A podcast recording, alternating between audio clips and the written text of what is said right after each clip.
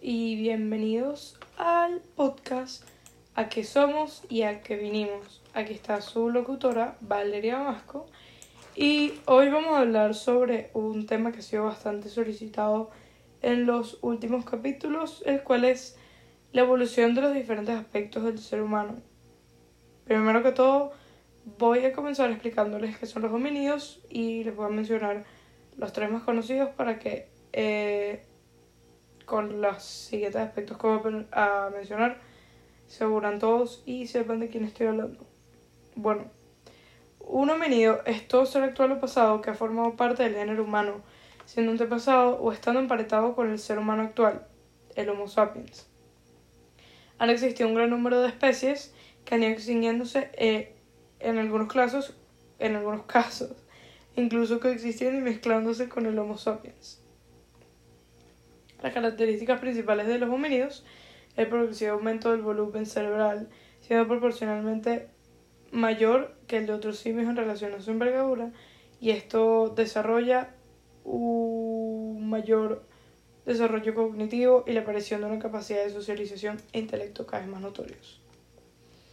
Eh, primero les voy a presentar a Ardi, que es el representante de los Ardipithecus ramidus, el cual es el más antiguo de nuestros antepasados y esta especie caminaba sobre sus dos piernas pero tenía bastantes dificultades con el desplazamiento.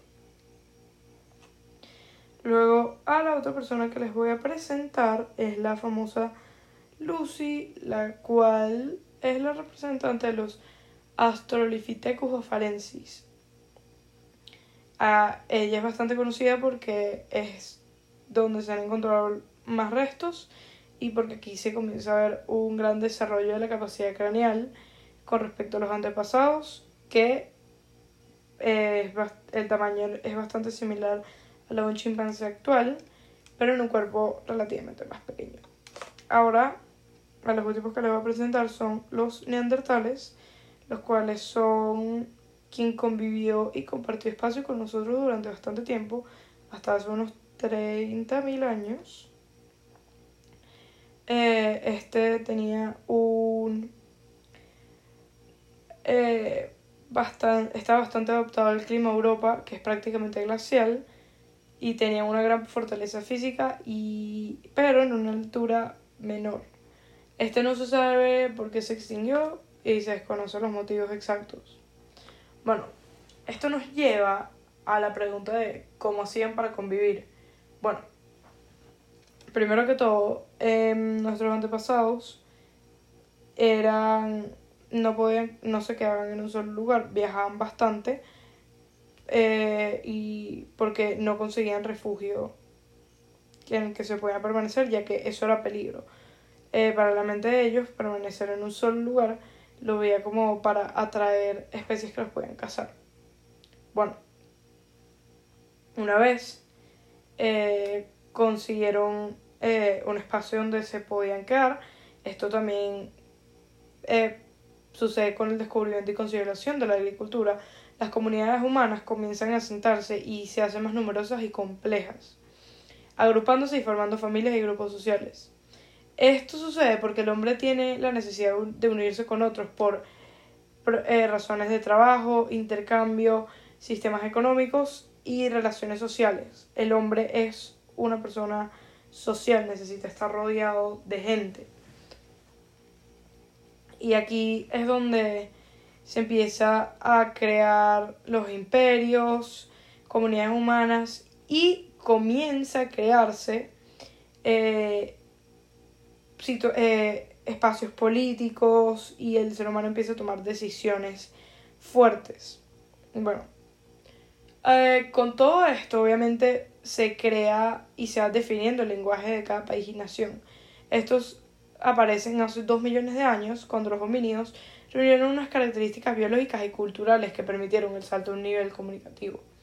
En los registros fósiles que se encuentran hace, de hace dos millones de años, se ve que hay una presencia en el cerebro que en el hombre moderno están ubicadas donde, es donde están ubicadas la capacidad lingüística, eh, que en tales fósiles se encontraron y el descenso de la laringe empieza a pasar, haciendo que se pueda crear oraciones más completas.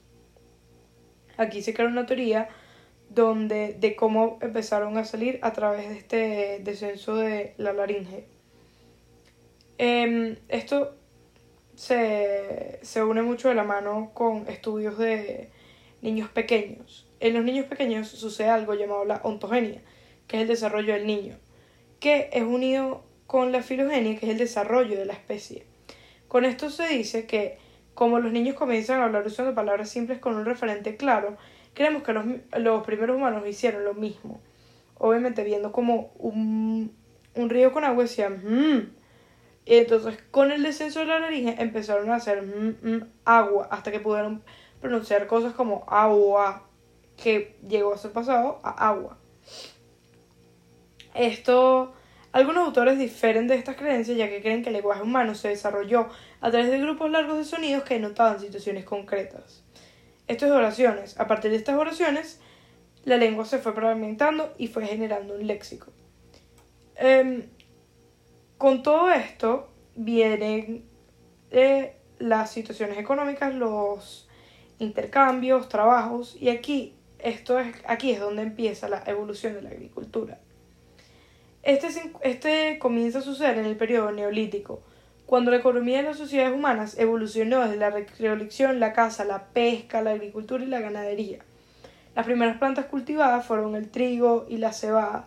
Esto modificó la dieta de nuestros antepasados, que disminuye su ingesta calórica y la salud comenzó a ser cambiada por todo esto.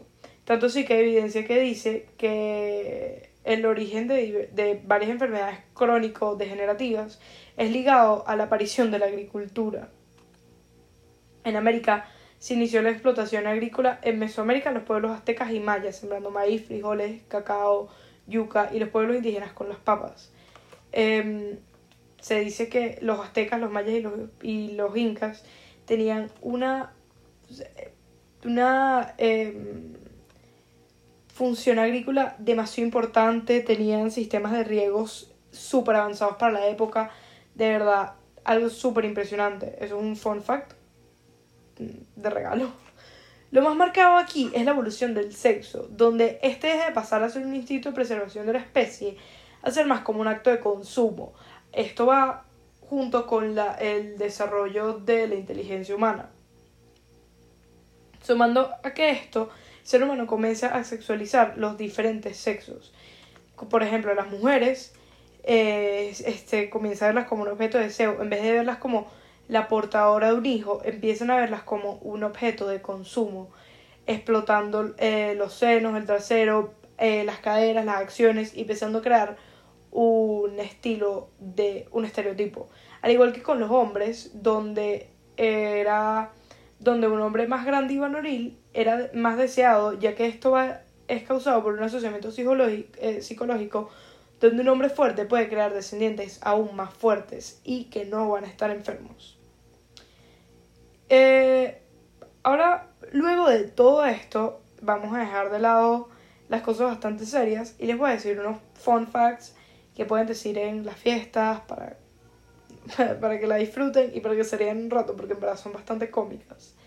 Bueno, mi dato curioso del ser humano es que por una mezcla entre dos homínidos se creó un gen que es el cual genera la alergia a las nueces. Esto es causado porque al estos dos cruces hubo un, por así decirlo, fritadera de cables, eh, dicho coloquialmente, y se creó este gen. Así que si conoces a alguien con esta alergia, es producto de un mal cruce, literalmente. Eh, con esto, esto creo que deberían de crear un gen por esto, que es que sin la mucosidad del estómago, el propio estómago del ser humano se dirigiría a sí mismo. Ahí debería haber un cruce bueno y que crear un gen que detenga esto. Luego, lo otro es que en verdad estamos aquí por suerte, porque podríamos ser la siguiente especie y ser extinta para dar paso a otra. Y, y este punto lleva al otro, que es que siempre estamos evolucionando. Los científicos en verdad están tratando de predecir cómo nos podríamos ver en un futuro, ya que al ser más personas en el mundo, la evolución es mucho más fácil de suceder y es muchísimo más rápida. Así que bueno, lo voy a dejar pensando con cómo el su propio estómago podría digerirse a sí mismo si no tiene una capa de mucosidad y, y, como ver y como en verdad podríamos extinguirnos así como los neandertales y pasar a ser una especie eh, en un libro de historia. Bueno, a lo mejor tú podrías ser la próxima Lucy. bueno, espero que hayan disfrutado este episodio, que tengan un bonito día, tarde o noche, dependiendo de cómo lo estén escuchando. Nos vemos en el próximo episodio. Gracias por escucharme.